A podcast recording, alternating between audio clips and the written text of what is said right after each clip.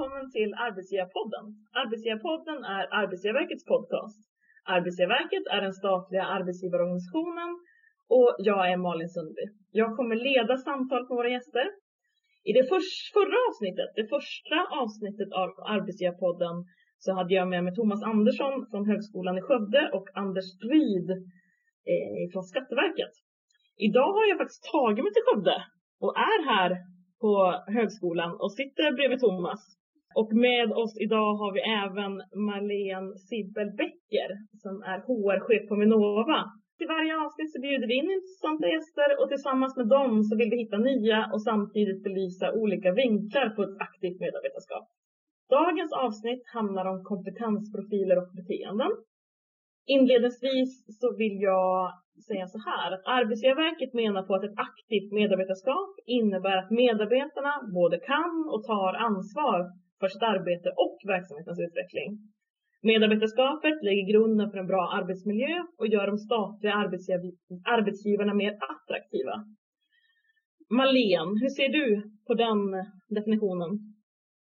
Jag delar, definitiv, oj, delar definitionen absolut. Och eh, vi kan ju också se nu när vi har jobbat med medarbetarskap och kompetensfrågorna i det under ett antal år så, så ser vi också tydliga siffror, till exempel i Nyckeltalsinstitutets mätning, där vi fick högst hälsoindex i förra veckan. Men grattis! Tack så mycket, så det påverkar ju verkligen. Absolut. Thomas, du fick ju den här frågan redan i förra avsnittet. Ja. Eh, har du någonting att tillägga eller vad vill du säga om aktivt medarbetarskap? Ja, nej, men alltså utifrån en, ett kompetensperspektiv som är det vi pratar om idag så tycker jag det är viktigt att trycka på att medarbetarskap handlar väldigt mycket om en levd förmåga. Det handlar om praktiker och förhållningssätt. Det handlar om hur man agerar i sin vardag. Så eh, kompetens är ju en del av det. Alltså det är en förutsättning för det. Men det gäller ju att den kompetensen används och får användas fullt ut också. Så det är ju även, alltså det behöver integreras i en kontext. Det är ett relationellt begrepp. Det är ett eh, i någon mån organisatoriskt begrepp också. Finns det särskilda kompetenser som krävs för ett aktivt medarbetarskap? Alltså vilka kompetenser handlar det om? Marlene, har ni, kränkt, har ni tänkt någonting kring detta? Vi jobbar ju både med sakkompetens och med, med den här organisatoriska kompetensen. Ibland så pratar vi om beteendekompetenser. De beteendekompetenserna har vi samlat i en medarbetarprofil. Så varje medarbetare hos oss har medarbetarprofilen men har ju också naturligtvis en, en yrkesprofil, så att säga en sakprofil. Men om vi, om vi håller oss till medarbetarskapets kompetenser så har vi där definierat eh, samarbete som ett område. Vi har definierat lyhördhet, eh, förmedla påverka, utvecklingsinriktat, helhetssyn framför allt. Sen har vi också brytit ner eller nivådefinierat de här områdena. Så samarbete så har vi olika nivåer, allt från grundlagt till mycket välutvecklad. Så att det, mm. precis som Thomas är inne på, så att det blir greppbart. Annars så kan man ju som medarbetare kanske tycka att jag är bra på samarbete, men vad är bra? Thomas, du brukar ju också prata om det här med yrkeskompetens och organisatorisk kompetens.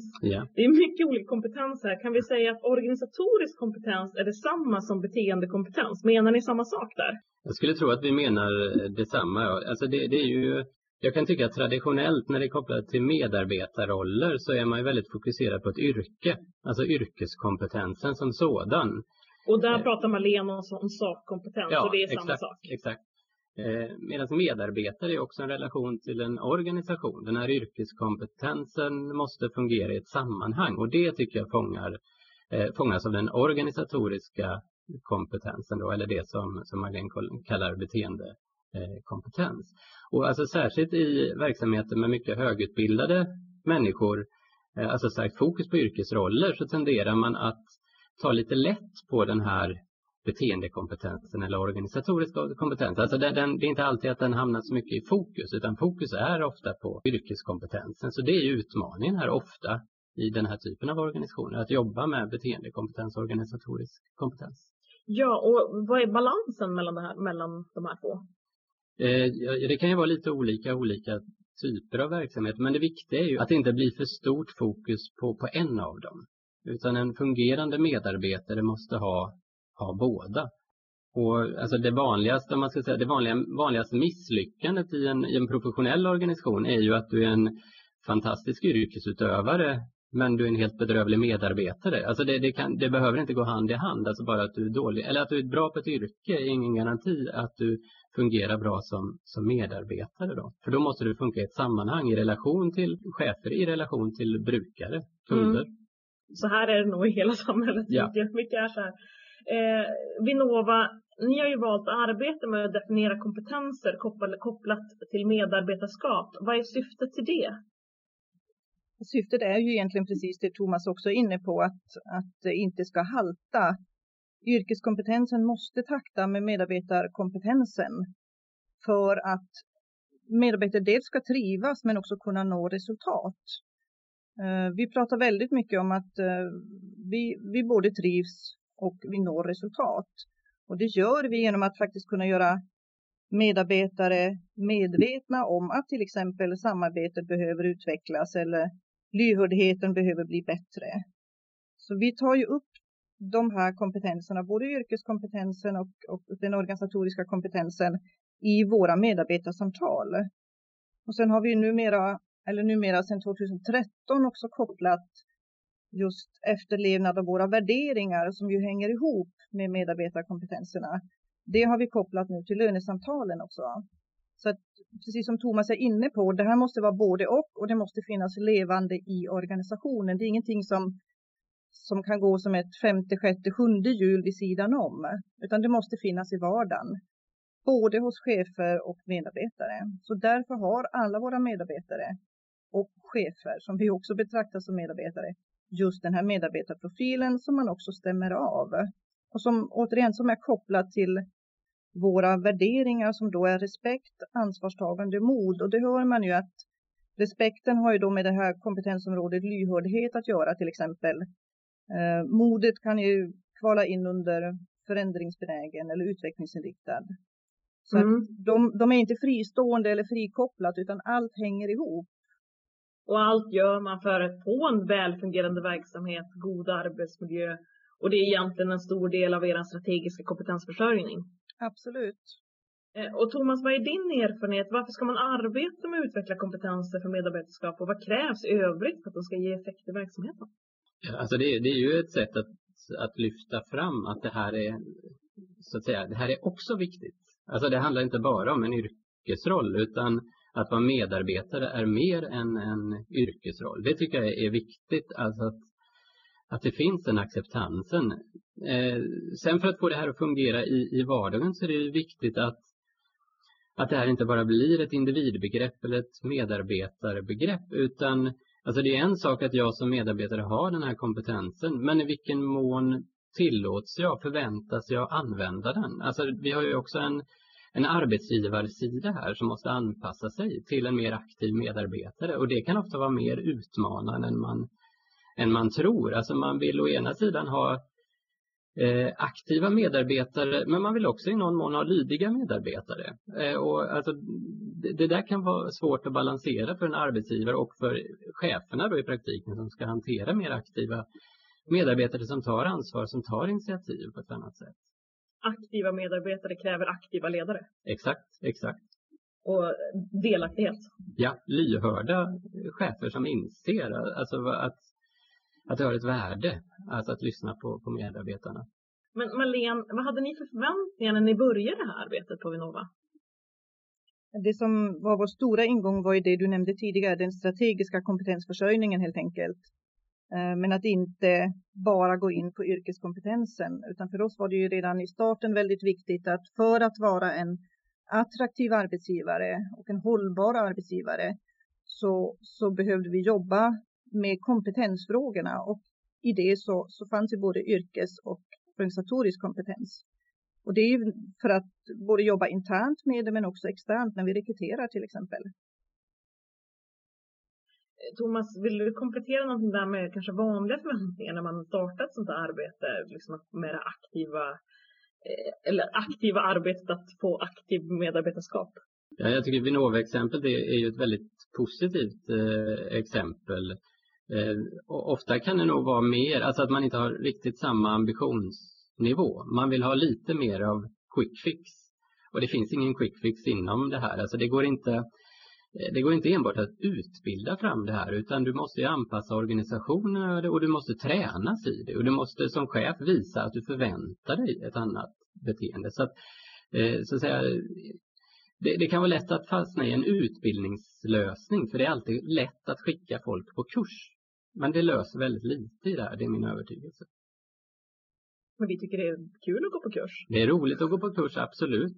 Eh, och, eh, men alltså det, det här är, handlar om vardagen. Det handlar om praktiker och förhållningssätt i vardagen. Och de måste på något sätt tränas i vardagen, reflekteras kring i vardagen. Organisationen måste skapa förutsättningar för att använda de här kompetenserna. Så att åka på kurs kan vara bra för, som, eh, som en start för att få upp de här eh, frågorna på bordet. Men sen att, att utveckla dem, det tror jag i huvudsak man gör i organisationen, i vardagen. Då kommer jag till det här huret. För det är den frågan som väcks hela tiden när man lyssnar på er.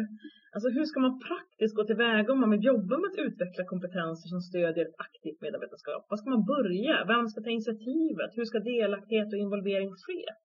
Vad säger du Thomas där? Alltså, finns det någonting kring forskningen? Eller hur ska man starta? När, ja, hur startar man? Alltså det är väldigt viktigt att, att medarbetarna involveras i det här. Vilket faktiskt är ganska ovanligt. Alltså ofta är det här, alltså i allmänhet är det ju ett initiativ som kommer ifrån chefer eller HR. Och medarbetarna involveras rätt så sent i det här. Alltså att medarbetarna blir på något sätt bara mottagare, mottagare av en, en, en satsning. Och min övertygelse är att, att medarbetarna måste in tidigt i processen, man måste få bli aktiv så att man inte bara blir en passiv mottagare med, av ett utbildningspaket. Eh, för då, då är det ju ett ganska passivt medarbetarskap man förmedlar även om man strävar efter ett, ett aktivt. Så, så här är det jättesvårt att, att hela tiden leva som som man lär. Alltså att det är en sak att säga att man vill ha aktivt medarbetarskap. Det är en annan sak att leva efter det i vardagen hela tiden då, både som chef och, eh, och medarbetare. Men Marlene, hur gjorde ni då? I vilken ände började ni? Och hur involverade ni medarbetarna? Det, det är ju som, som både du och Thomas säger, initiativet kommer ofta från ledningen eller från HR, eh, ibland från facken också.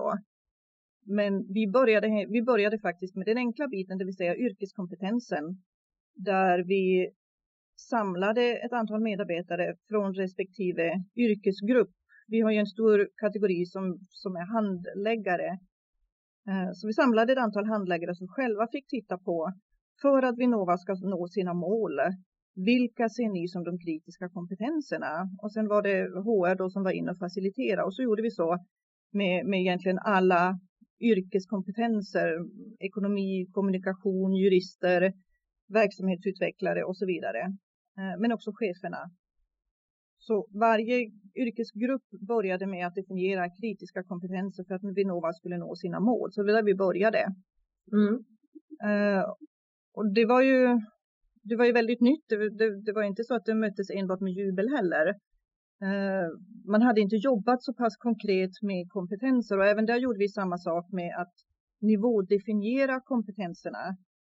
Eh, från allt från grundlagt till mycket väl eller synnerligen välutvecklad. För att det sen verkligen skulle kunna användas i till exempel medarbetarsamtalet. Eh, så att det blev så tydligt som möjligt. Och sen så fick man ju lite, lite av det vi lärde oss var ju också att det tog betydligt längre tid än vad vi trodde.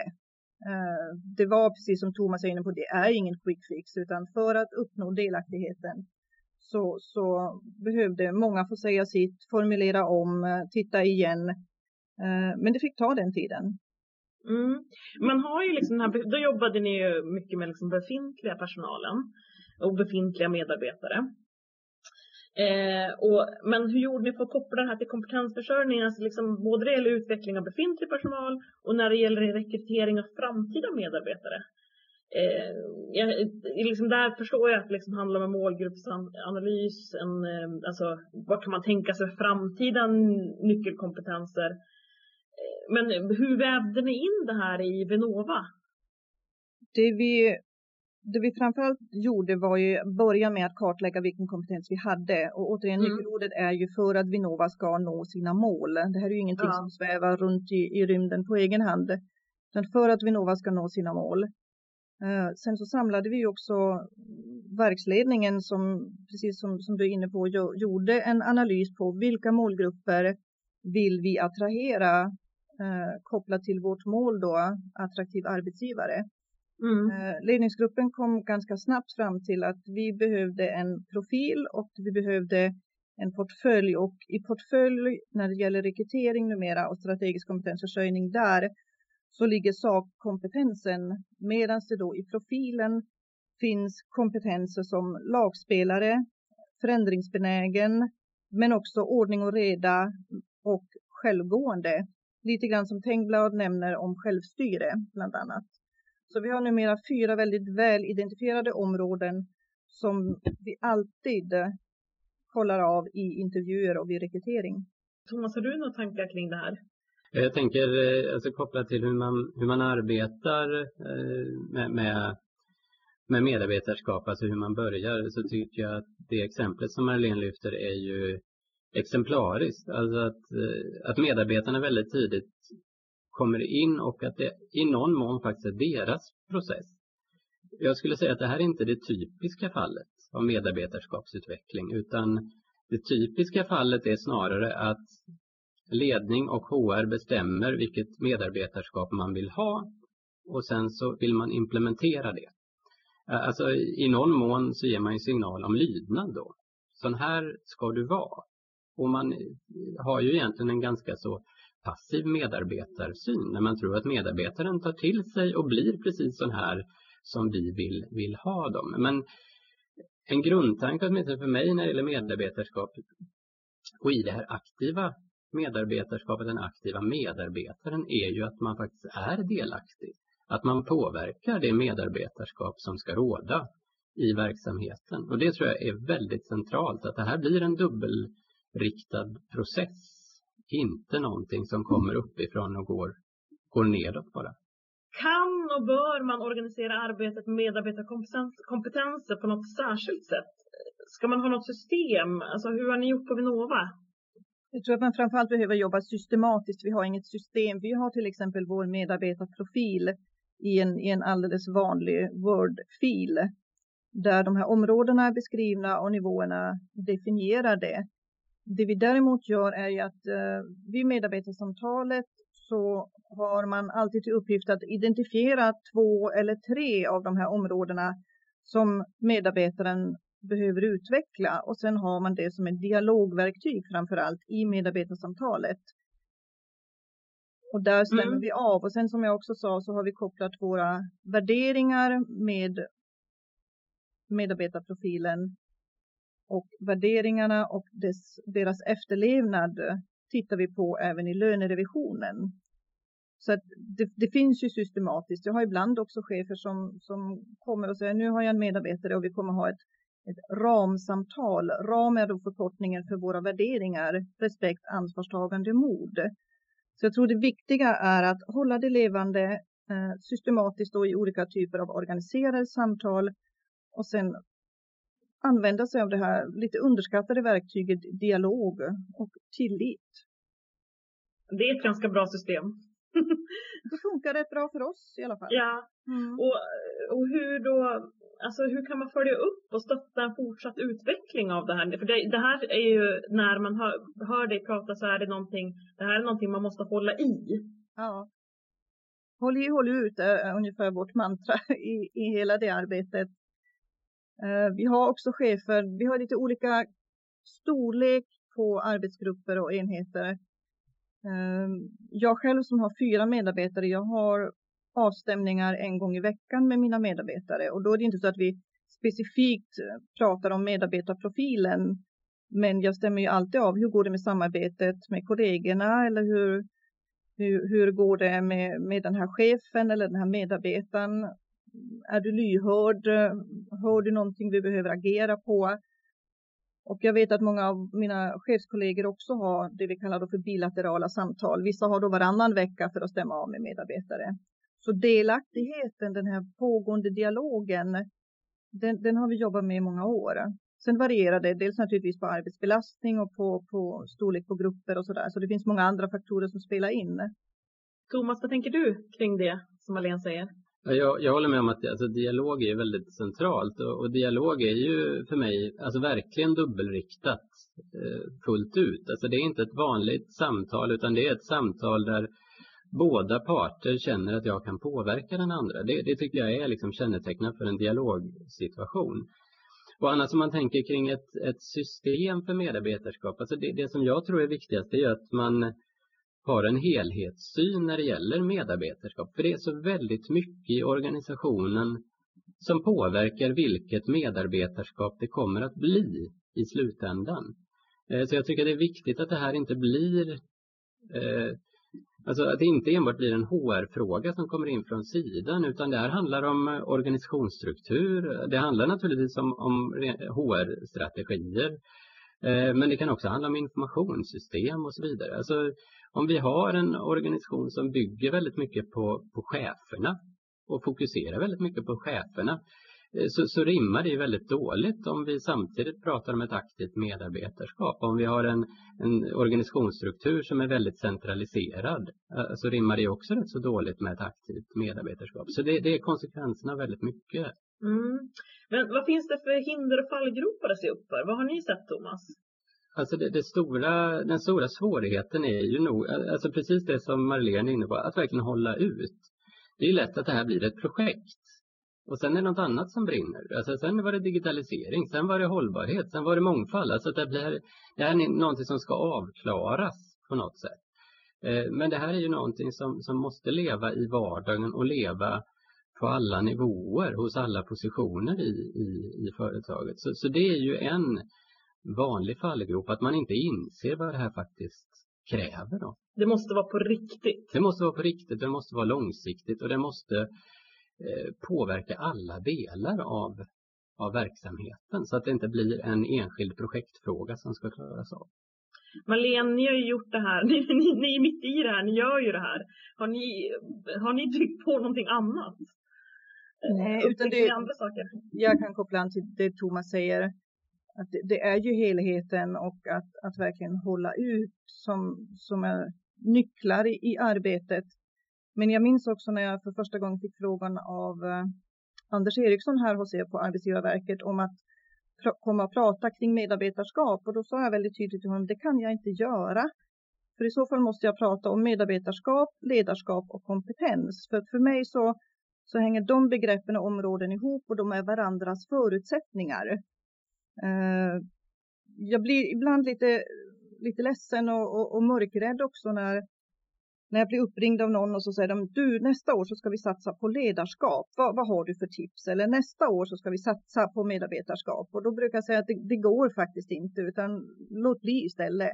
Antingen så jobbar ni med alla de här tre områden samtidigt.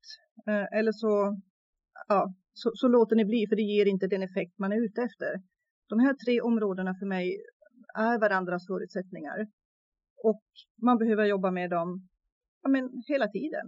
Men det är också mm. det som är jätteroligt. Det är en stor utmaning men det är också det som, som är jättekul framförallt när det ger effekt i form av en, en, en vänlig, positiv, bra arbetsmiljö.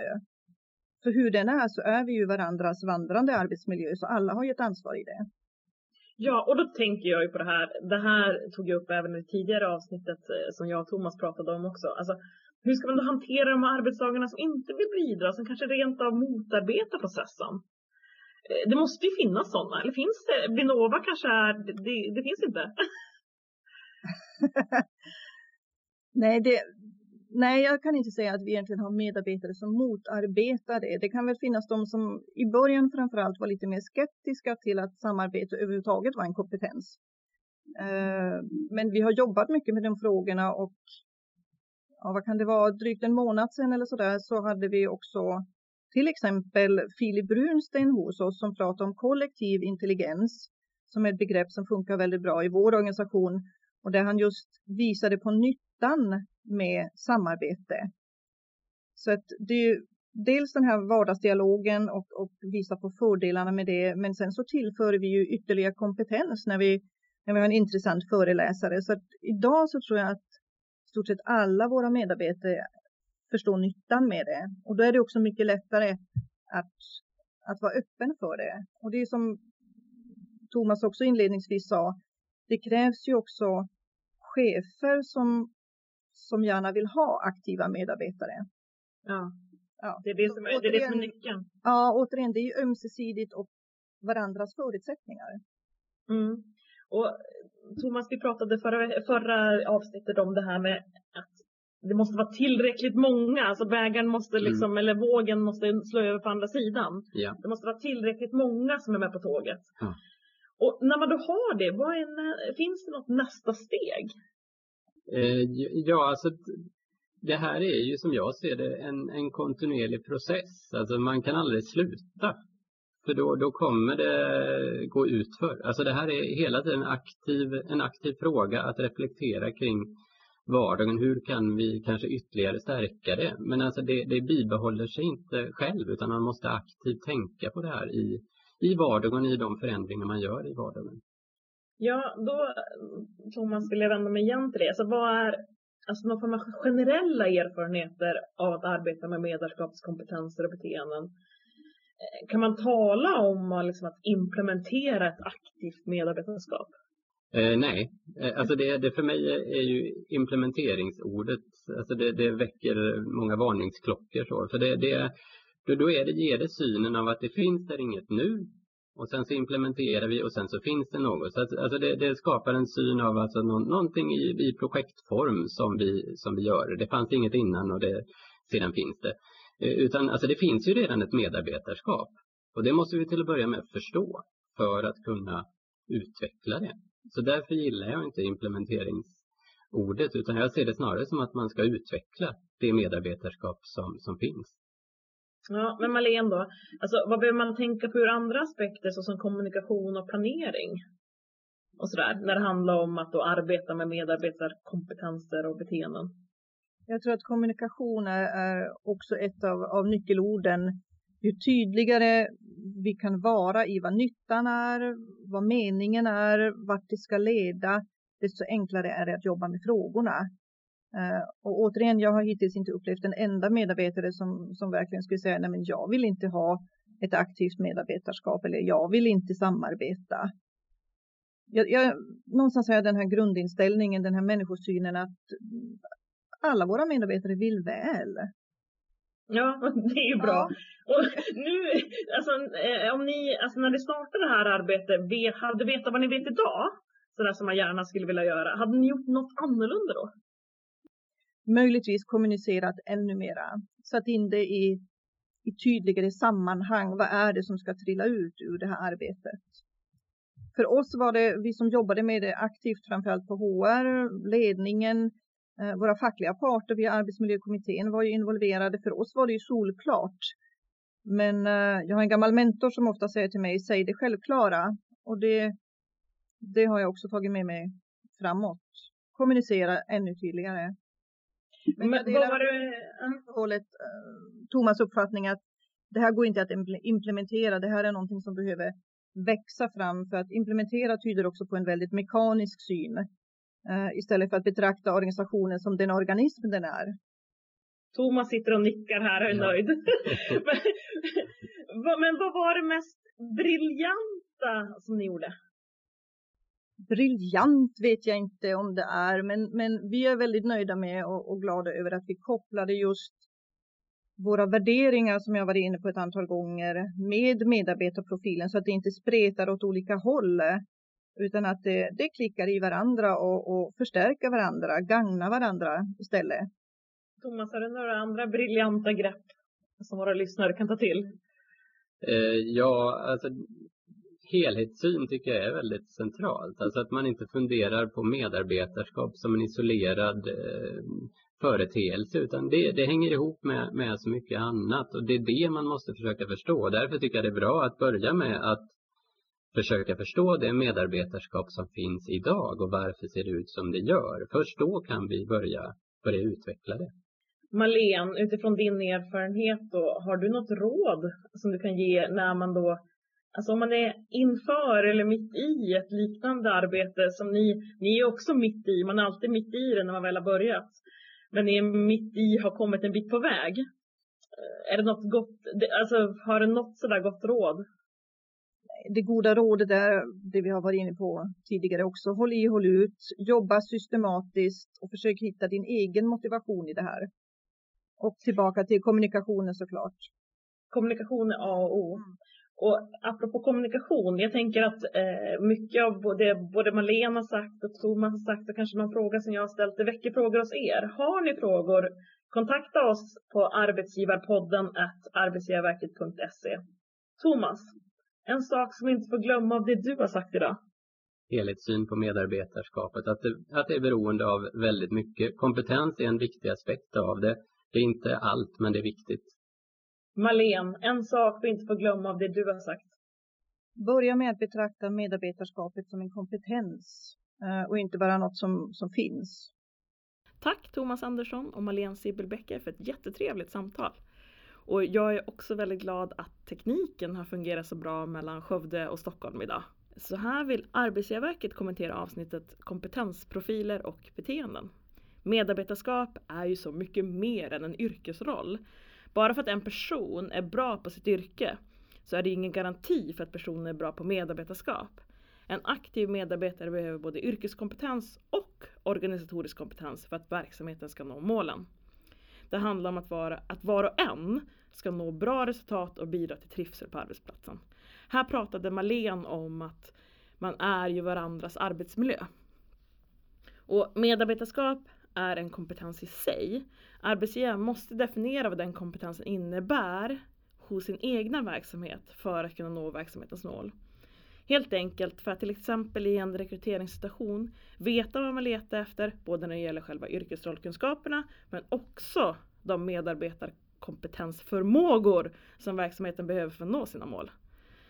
Medarbetarskap, ledarskap, kompetens och kommunikation är varandras förutsättningar, det är inte motsättningar. Där det finns medarbetare finns det ett medarbetarskap. Det är inte att förglömma. Det handlar alltså inte om att skapa ett medarbetarskap utan att utveckla det befintliga medarbetarskapet till det man vill att det ska vara. I den här processen är det självklart att medarbetarna involveras tidigt.